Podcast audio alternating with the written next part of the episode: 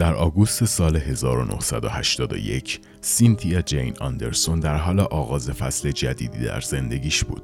این دختر 20 ساله در خانواده‌ای به شدت مذهبی و معتقد به کلیسای کاتولیک بزرگ شده بود و به نوعی تمام روزهای هفته در جلسات کلیسا، برنامه های تفریحی کلیسا، اردوهای کلیسا و جشنهای کلیسا شرکت می‌کرد. پدر سینتیا یعنی مایکل آندرسون دخترش رو اینطوری توصیف می‌کنه. ساکت و فرمانبردار که هیچ وقت دردسری درست نکرد ولی دوستان زیادی داشت. به گفته همسایگان سینتیا اون دختر زیبایی بود و خیلی ها عاشقش بودن با اینکه پدر و مادرش قوانین به شدت سختگیرانه در داخل و بیرون خونه براش وضع کرده بودن با یکی از پسرانی که در کلیسا باهاش آشنا شده بود رابطه داشت به گفته پدرش در تابستون سال 1981 سینتیا به مقدار زیاد و بیش از حد معمول به خودش می رسید. سینتیا به عنوان منشی یک دفتر حقوقی در ایالت اوهایو مشغول به کار بود و قصد داشت به زودی وارد یک دانشگاه مذهبی برای ادامه تحصیل بشه. اما روز آخر کاریش متفاوت از اون چیزی که گمون می‌کرد پیش رفت. به زودی اتفاقات عجیبی سر کار برای سینتیا رخ می‌داد. یک سال قبل بر روی دیوار روبروی دفتر کارش یک نفر با اسپری قرمز رنگ و با حروف خیلی بزرگ نوشته بود عاشقتم سیندی و زیرش دو حرف JW با همون اسپری هک شده بود. به گفته یکی از همکارانش سینتیا تنها سیندی اون دفتر بود و به نظر این کلمات به عمد طوری نوشته شده بود که سینتیا حتما اونا رو ببینه. به نظر می‌رسه سینتیا هیچ سر نخی دال بر اینکه JW کیه نداشت. این پیغام شش ماه تمام روی دیوار بود تا اینکه توسط شهرداری پاکسازی شد. چند هفته بعد همین پیغام دوباره با حروف بزرگتر روی دیوار به نمایش در اومد. در تابستون سال 1981 به طور ناگهانی تلفن‌های مشکوک و آزاردهنده‌ای به محل کار سینتیا زده می‌شد. یکی از وکلای دفتر محل کارش تعریف می‌کنه یه روز که توی اتاق سینتیا بودم تلفن شروع کرد به زنگ خوردن. سینتیا گوشی رو برداشت اما بلافاصله بعد از چند ثانیه قطعش کرد. بعد از قطع کردن دوباره تلفن زنگ خورد و چهره سینتیا در اون لحظه به شدت وحشت زده بود. بعد از این سینتیا دچار کابوس های شبانه شد. کابوس هایی که در طی اونها یک غریبه بهش حمله می‌کنه و اونو به طرز وحشیانه به قتل میرسونه. به خاطر این وقایع رئیس دفتر سینتیا قانونی را وضع کرد که بر اساس اون درهای دفتر باید تمامی ساعت روز قفل بمونن. به علاوه یک دکمه آژیر خطر هم در دفترش نصب کرد که در صورت فشار داده شدن آژیر بلندی رو در محله به صدا در می آورد متاسفانه تمام این ملاحظات بیفایده بودن. یاد فیلم های زمان دهه هفتاد ایرانی افتادم که اصلا ابوالفضل پور عرب توش بازی می‌کرد. یه دختر مانتو گشاد مذهبی که مثلا پسرا تو کفش بودن ولی خانواده‌اش به شدت مذهبی و فلان بودن نمیذاشتن این کاری بکنه. ولی با یکی مخفیانه تو رابطه بودش. آره راست میگی. الان اشاره کردی منم دقیقا رفتم توی همون فاز. بعد یه نکته جالب دیگه که نظرمو جلب کرد این آژیر خطری که زیر میزش بوده. ببین چقدر رئیس دفتر یه جورایی انگار براش مهم بوده این که یکی از کارکنانش لحاظ روانی مشکل داره و نمی‌تونه سر کار حاضر شه و یک آژیری رو زیر دفترش وضع می‌کنه. در به علاوه میاد درای دفترها رو قفل می‌کنه تو تمام ساعت روز و این آژیر تو کل محل به صدا در میاد. یعنی اینکه نه تنها تو خود همون ساختمون یا مثلا اطلاعی به مرکز پلیس باشه بلکه تو کل محله به صدا در میاد. و این خب یه جورایی هم جالبه هم عجیبه. آره شنیدنش برای ما عجیبه ولی خب آره واقعا این چی میگن احترام به حقوق شخصی و غیره. آره این احترامه مقدار ناآشناس واسه ما. سینتیا چند سالش بوده؟ اینجا 20 سالشه. آها یه سوال دیگه هم داشتم. یه جا گفتی که سینتیا تنها سیندی اون دفتر بود. آره. سیندی یعنی چی؟ سیندی اسمه. اون کلماتی که به اصطلاح نوشته شده بوده کلمه سیندی بوده که خب چون همون طبق گفته همکارش تنها تنها کسی که شبیهش بوده سینتیا بوده اینا در نظر گرفتن برای اونه دیگه یعنی مخاطب اونه. آها یعنی می‌خواد بگه یعنی اسمش تنها کسی بوده که اسمش شبیه اون کلمه بوده که روی دیوار بوده. آره. و یه جورایی همه فهمیده بودن که طرف با این کار داره که این کار رو انجام میده.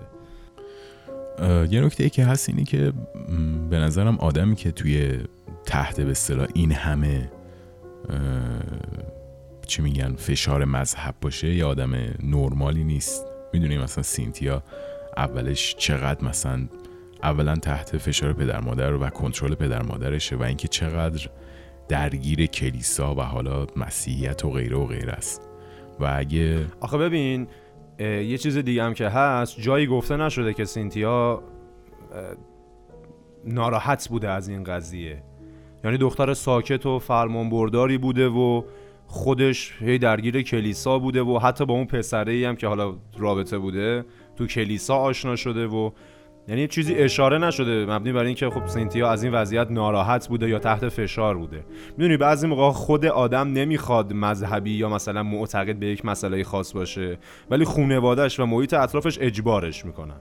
این یه بحثه.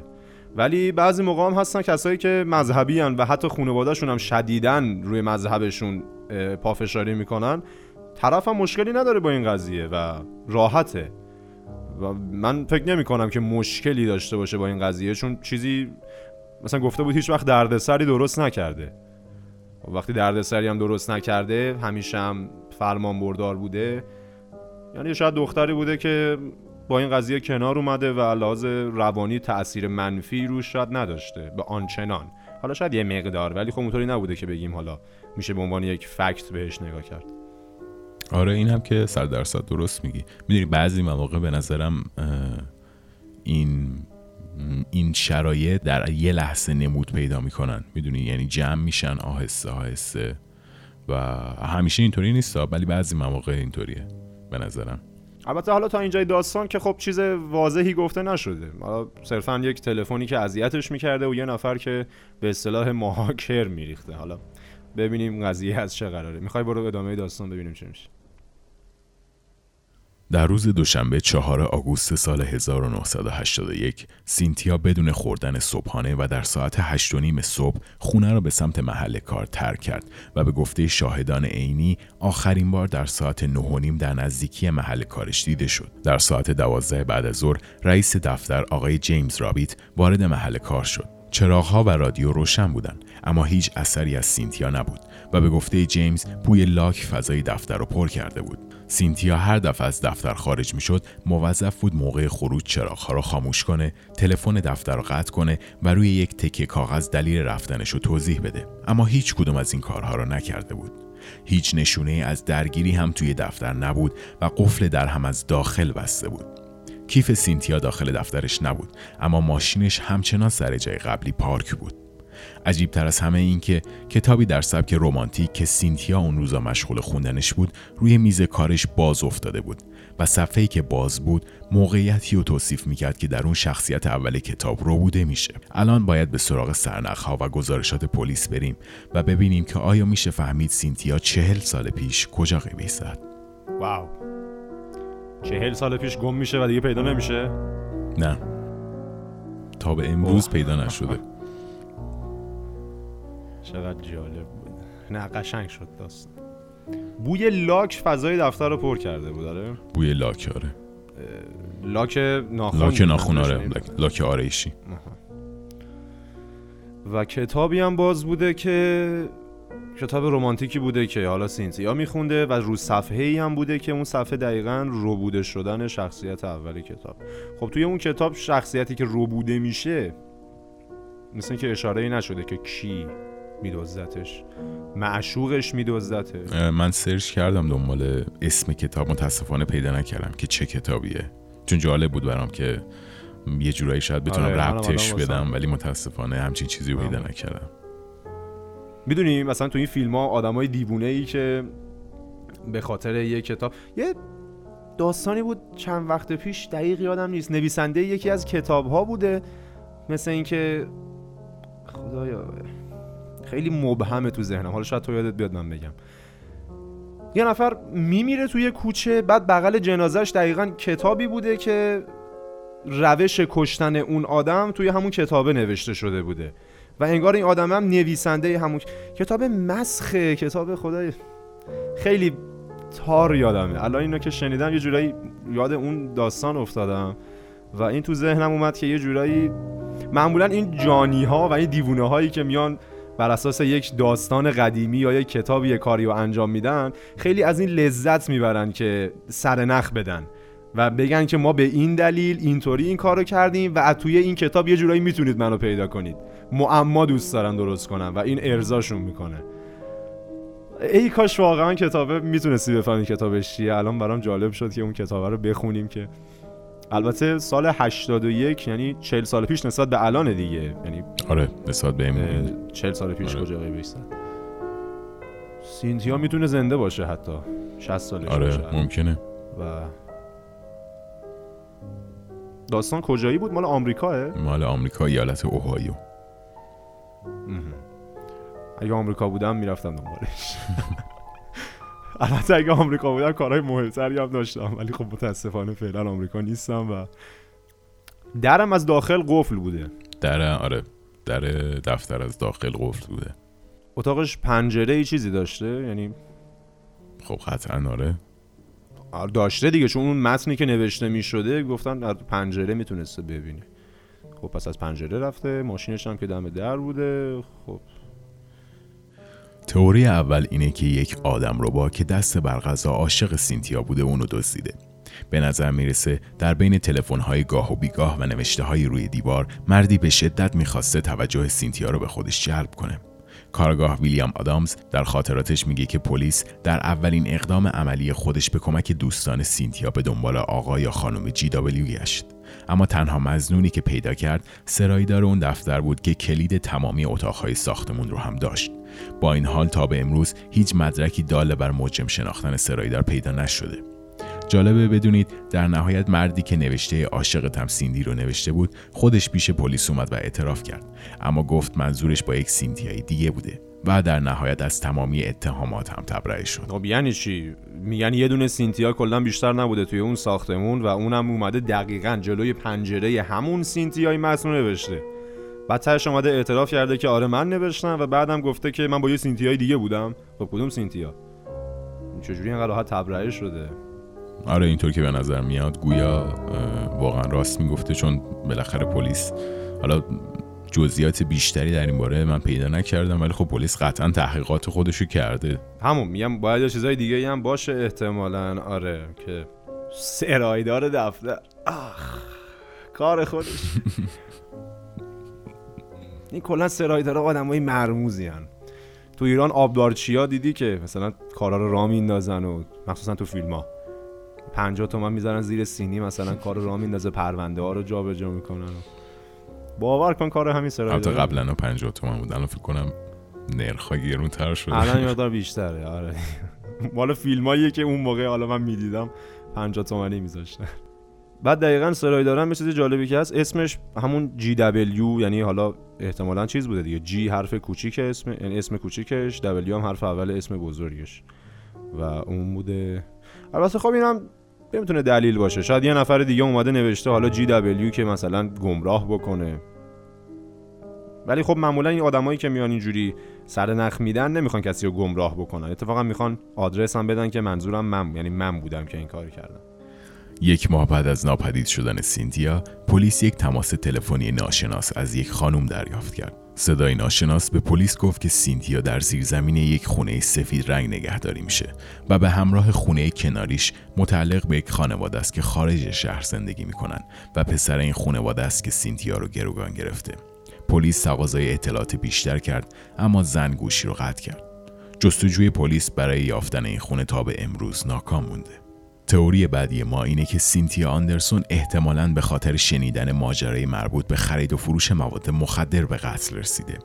فردی به نام ریچارد نلر یکی از وکلایی که در اون دفتر کنار سینتیا کار می‌کرده با یکی از موکلینش به اسم خوزه رودریگز مدتها در کار خرید و فروش مواد مخدر بوده و در سال 1996 هر دو به این جرم زندانی میشن. بر اساس گمان زنی های پلیس سینتیا احتمالا موقعی که کنار این دو نفر در دفتر مشغول کار بوده به طور تصادفی ماجرای معامله مقدار زیادی مواد مخدر رو میشنوه و همین قضیه حکم مرگش رو امضا می‌کنه.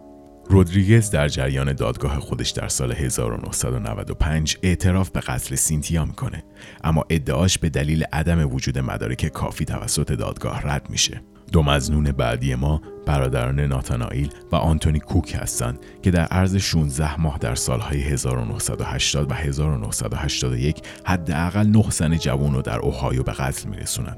اما بعد از دستگیری علا رقم اعتراف به تمام قتل هایی که انجام دادن قتل سینتیا رو انکار می‌کنن. چرا باید رودریگز اعتراف به قتل سینتیا بکنه و ادعاش هم رد بشه به دلیل عدم وجود مدارک کافی؟ اصلا مدرک کافی مگه وجود ای مدرکی وجود داشت که پیدا می‌کردن سینتیا رو. و طرف اومده میگه آقا من کشتمش. چرا باید بگه من کشتمش؟ نمی‌دونم واقعا اینم خیلی علامت سوال بزرگیه که چرا باید یکی ادعای دروغ بکنه. بعد یه سوال دیگه. رودریگز تو سال 96 زندانی میشه.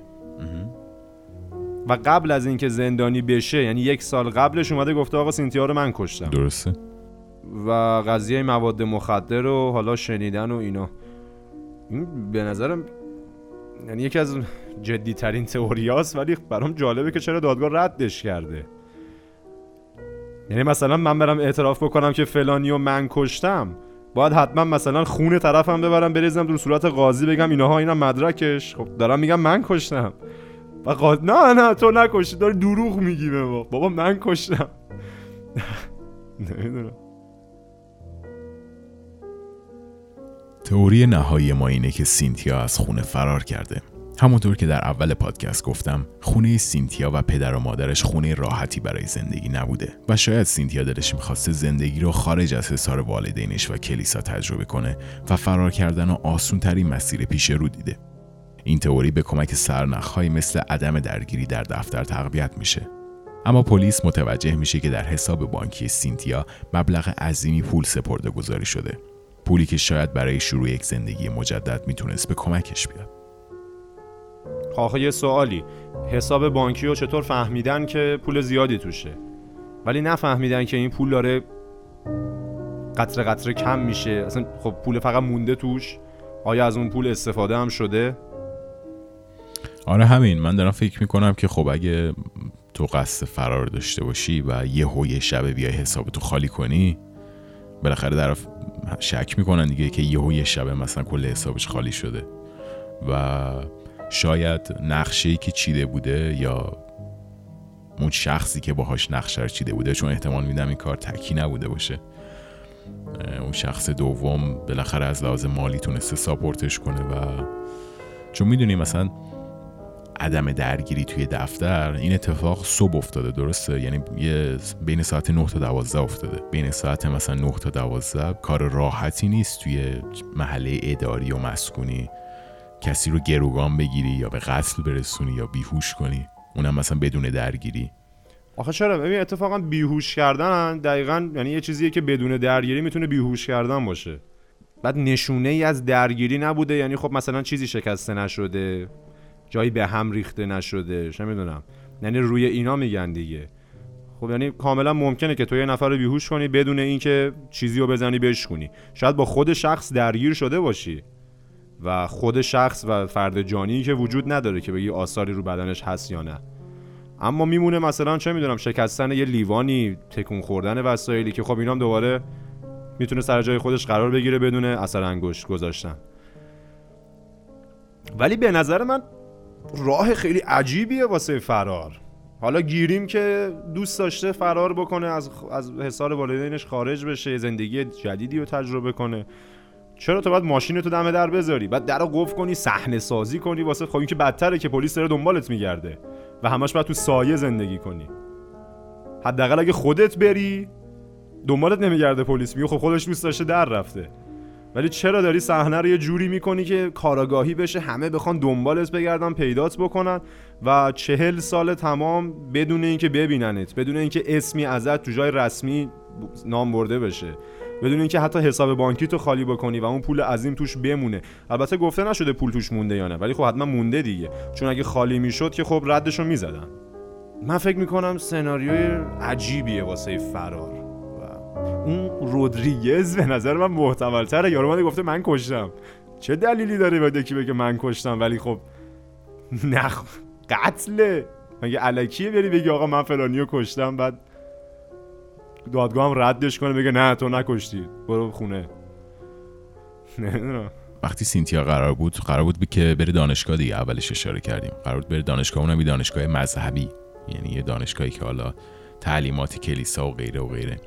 و اگه فرض رو بر این بگیریم که از زندگیش و از این شرایط راضی نبود اینکه قرار چندین سال نامعلوم اولا زیر حصار مال تحت کنترل کلیسا و خانواده باشه حالا شاید مثلا تا سی سالگیش تا چهل سالگیش و حتی اگه قرار ازدواج کنه باید با یه فردی دقیقا با همین مشخصات و با همین اعتقادات و اینا ازدواج کنه و یه جورایی خودش رو توی بنبست خیلی عظیمی می‌دید و این به صلاح روشی که حالا اتخاذ کرده یه جورایی نمی‌دونم شاید یه بخشی از اون ماجراجویی باشه ماجراجویی که دلش می‌خواست داشته باشه که یه جورایی داستانی درست کنه. چون مثلا توی اون تلفنی که زده میشه به پلیس از طرف ناشناس به نظر من احتمالی که خودش بوده باشه خیلی زیاده که بیاد یه نشونه برای رد گم کنی بده پلیس رو سر به دونه آخه ببین اگه بخوایم اینطوری بگیم که سینتیا تبدیل شده به یک آدمی که مشکل شدید روانی داره و دوست داره با این معما ساختن و با این ماجراجویی قتل خودش یا دزدیدن خودش همچین سناریویی رو به وجود بیاره خب حتی از این می‌تونیم یه باگ هایی بگیریم. خب اینی که به همه چیز فکر کرده چرا چهار تا آثار درگیری نذاشته تو دفتر؟ چرا چهار تا قطره خون از خودش نریخته تو دفتر؟ چرا یه شیشه رو نشکونده؟ چرا اینقدر پاک و تمیز از دفتر رفته؟ یعنی که دنبال ماجراجویی بوده. دنبال این بوده که پلیس بیاد دنبالش بگرده و از این لذت ببره. ببین کسی که یعنی دو حالت در نظر بگیریم. یه حالت این که آقا سینتیا خودش رفته و دفتر رو همونطوری پاک و تمیز و سالم گذاشته. یه حالت هم این که نه به زور بردنش و دفتر پاک و بدون درگیری بونده در حالت اول که خود سینتیا این کارو کرده پس هدفش ماجراجویی نبوده. هدفش واقعا فرار بوده که یه زندگی خوب و راحت و چه می‌دونم شاد و مثل زندگی های آرمانی ما که دوست داریم داشته باشیم داشته باشه. به دور از فشار خونواده و این حرفا. یعنی عامل روانی جنون آمیزی پشتش نباشه. که بخواد دست بزنه به یک ارزای نیاز خاصی. میگه نه صرفا من از این زندگی مذهبی بدم میاد می‌خوام زندگی شادی رو برای خودم بسازم. خب اینطوری اگه رفته باشه این تئوری که آقا اون زنگر خودش زده یا اینکه صرفا دنبال یک زندگی ساده آرامش بخش بوده خب به نظر من آرامشی واسش ایجاد نشده. پلیس چهل ساله دنبالشه. این همه باید تو سایه زندگی کنه و تا الان هم خودشو نشون نداده دیگه. اگه واقعا خودش فرار کرده. تا الان هم خودشو نشون نداده و در عمل میگم تو تاریکی داره زندگی می‌کنه. نه حساب بانکی داره نه و سختترین روش واسه یک فرار آرامش بخش انتخاب کرده. ولی خب آره به قول تو اگه نه دنبال این بوده که ماجراجویی بسازه و نمی‌دونم پلیس رو بیاد به بازی بگیره سر نخ بسازه و این حرفا. بازم کمکاری کرده. یعنی بیشتر می‌تونه سر نخ بسازه پلیس رو گمراه کنه. دو طرفش در تناقضه. یعنی این که گفت یه نفر دومی هست. حالا من یه تئوری دیگه دارم. این که مثلا با اون پسره قرار گذاشته که اینجوری برنامه بچینم بدزدنش. ولی بعد از اینکه میدزدنش واقعا پسره میدزدتش و خلاف برنامه عمل می‌کنه. می‌دونی؟ یعنی اینکه خب بیا تو این برنامه رو بچین. از اینجا با همدیگه می‌زنیم بیرون میریم یه زندگی خوب و فلان داشته باشیم. ولی پسر مثل اینکه دیوونه عذاب در میاد. اونم یه کلیسایی بوده که مثل این مذهبی بوده دیگه. بالاخره دوتاشون تو کلیسا بودن. یهو اون انقلاب میاد. چی؟ می‌خواستی از زندگی کلیسایی مذهبی فرار کنی؟ تا آخر عمرت من زندانیت می‌کنم. دیگه نتونی جون بخوری. حتی جدا نمی تئوری جدی یا میشوش فکر کرد. چون پسرم حرفی ازش زده نشده اونی که باش تو رابطه بوده. نه من که بعید می‌دونم اون اصلا هیچ دستی داشته باشه تو این قضیه. چون بالاخره اگه کوچکترین نشونه هم داشت اشاره بهش می‌شد قطعا. فکر می‌کنم من نفر سوم یعنی نفر دوم به صلاح شخصی جز این باشه احتمالا. چون می‌دونی بحث این که خب حالا میگن دختر زیبایی بوده و بعد بابای میگه که توی تابستون خیلی به خودش می‌رسیده و بالاخره اون که می‌رسیده آیا برای همین فرد بوده یا برای فرد دیگه. بعدم اون زمان خب مثل الان ببین تو الان مثلا تا بخوای بری یه پفک هم بخری چهار تا دوربین میگیرنت. از در خونه بری بیرون تا بخوای بری در سوپرمارکت. اون موقع اینجوری نبوده. اون موقع مثلا جی پی اسی نبوده گوشی نبوده دوربینی نبوده. خیلی راحت تر بوده که تو بخوای ناپدید بشی از یه جایی و بری مثلا حالا اون طرفی کشور یه شهر دیگه یه جای دیگه زندگی کنی یه زندگی جدید بسازی. راحت راحت هم نبوده ولی خیلی راحت تر از الان بوده. الان تقریبا غیر ممکنه این کار. راحت تر از الان بوده ولی میگم خب نه اگه هدف تیم بوده که بری یه زندگی جدید بسازی خیلی راحت تر از این داستان می‌تونستی این کارو بکنی. و گذاشتی رفتی و با ماشینم سوار شدم از اوهایو رفتم چه می‌دونم. الان به خاطر انتخابات ترامپ و بایدن الان همه ایالت ها رو یاد گرفتن. اوهایو دقیقا اون نقطه است. از اینجا رفتی مثلا نمی‌دونم جورجیا و کارولینای شمالی. میره چه می‌دونم یه جا زندگی تو می‌کنی بدون دغدغه و دردسر. چرا باید فرار بکنی؟ چرا باید پلیس بازی را بندازی؟ نه اگه کار خودش بوده یک دلیل روانی پشتش بوده که آقا من می‌خوام دنبالم بیفتن من می‌خوام که بیان بگردن پیدام بکنن. ولی خب در این حال هم پیدام نکنن. و از طرفی داری به خودت سختی میدی داری چهل سال توی ناپدیدی زندگی می‌کنی. حالا شاید هم نه رفته شما این پاسپورتی واسه خودش جور کرده مثل فیلم تغییر چهره تغییر چهره داده. ولی اینا این مقدار دیگه فانتزی می‌کنه کارو. اگه بخوای به عنوان یک پرونده غیر فانتزی بهش نگاه بکنی احتمال روبوده شدنش خب بیشتره. از طرفی احتمال اینکه رودریگز گفته آقا من کشتمش. حالا جنازش نمی‌دونم. می‌تونه جنازش به یه دلیلی منهدم شده باشه. ولی یارو اومده اعتراف کرده گفته من کشتم ولی خب دادگاه رد کرده. و به نظرم دلیل محکمی داره چون میگه از معامله مواد مخدر رو شنیده و بو برده و نه این قضیه که معامله مواد مخدر رو شنیده یه احتماله که احتمالا همچین مکالمه رو شنیده باشه.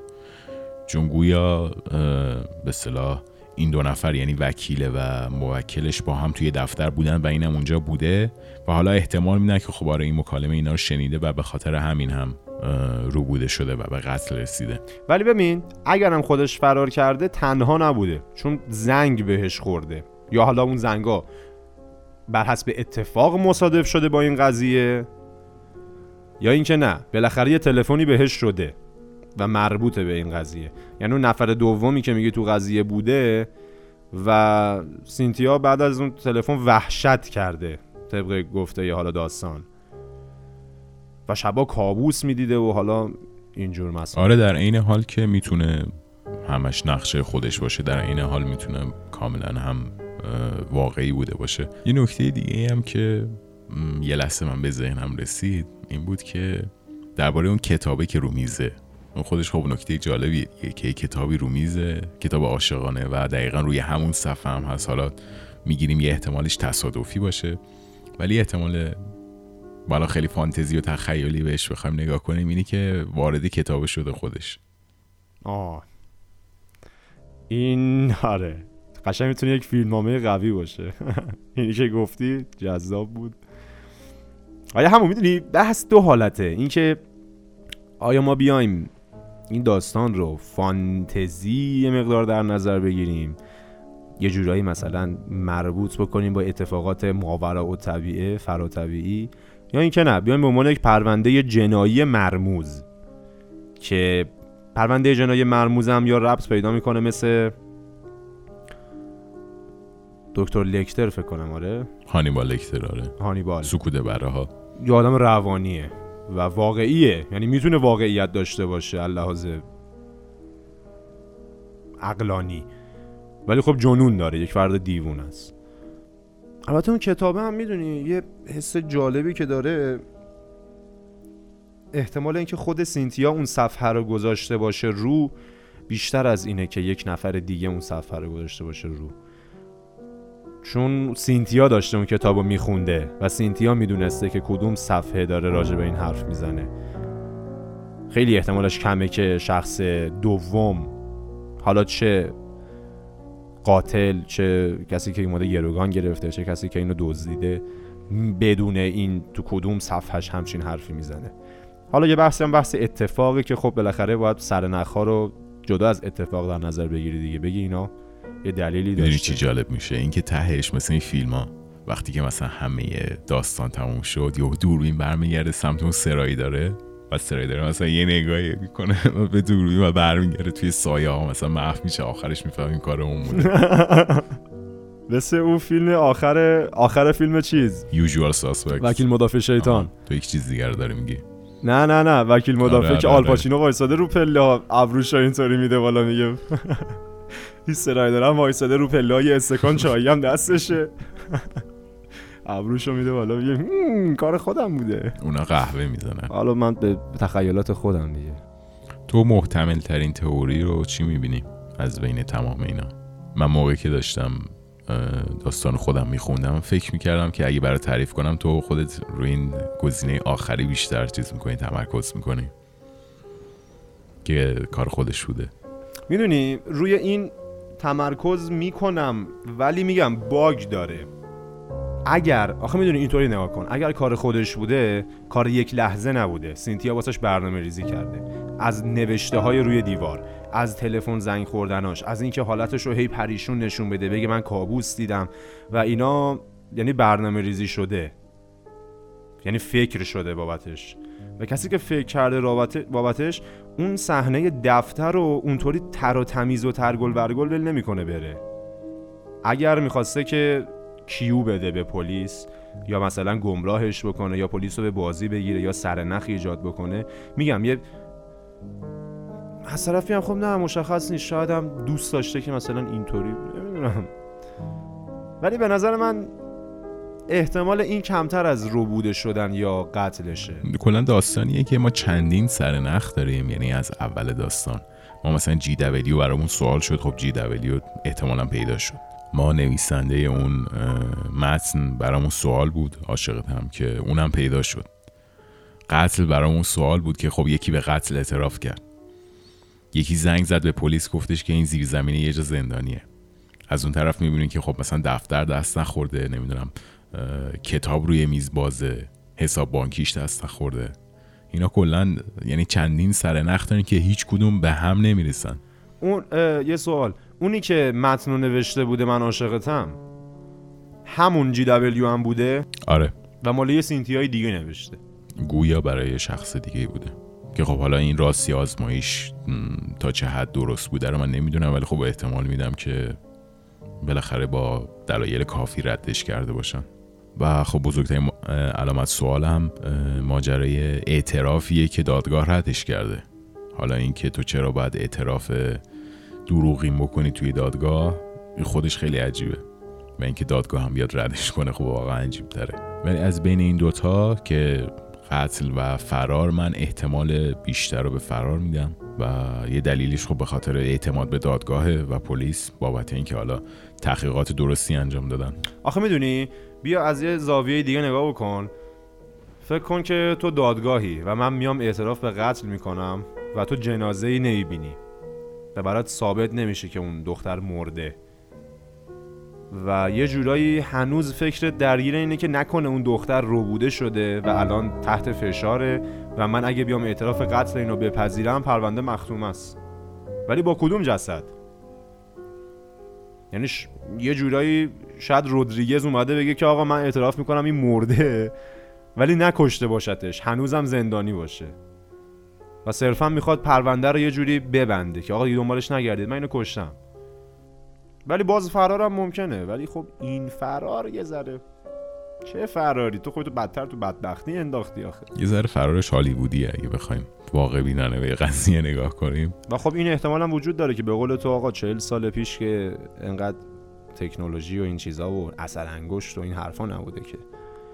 این فرار کرده به قول تو توی کشور دیگه توی ایالت دیگه توی جای دیگه. شاید یه هویت جدیدی واسه خودش ساخته و از سینتیا کلا خارج شده شده چه می‌دونم؟ سارا. و داره با اون هویت زندگی می‌کنه. ممکنه ها یعنی ممکنه که. ولی به نظر من الانا باید برگرده بگه با من همونم. من فقط دیگه ننه باباش بکنم مرده باشن. الان دیگه کاری باید ندارن. زن 60 ساله هستی بیا حداقل بگو من همونم. دارم زندگیمو می‌کنم. بابا من فرار کردم واسه اینکه زندگی بکنم. دیگه الان که نمیام به زور برانه تو کلیسا. می‌دونی یه بخش بزرگی از وجود من تو این فکره که اگه واقعا اینقدر مثلا آدم باهوش و با فکری بوده که تصمیم گرفته دست به این کار بزنه و با موفقیت هم دست به این کار زده و خودشو ناپدید کرده و حالا همه این جریانات هم پشت سر خودش راه انداخته به نظرم خیلی داستان جالب و شیرینیه حتی و امیدوارم که واقعی باشه. آره از این زاویه بهش نگاه بکنی آره چیز جذابیه و دمش گرم که دم.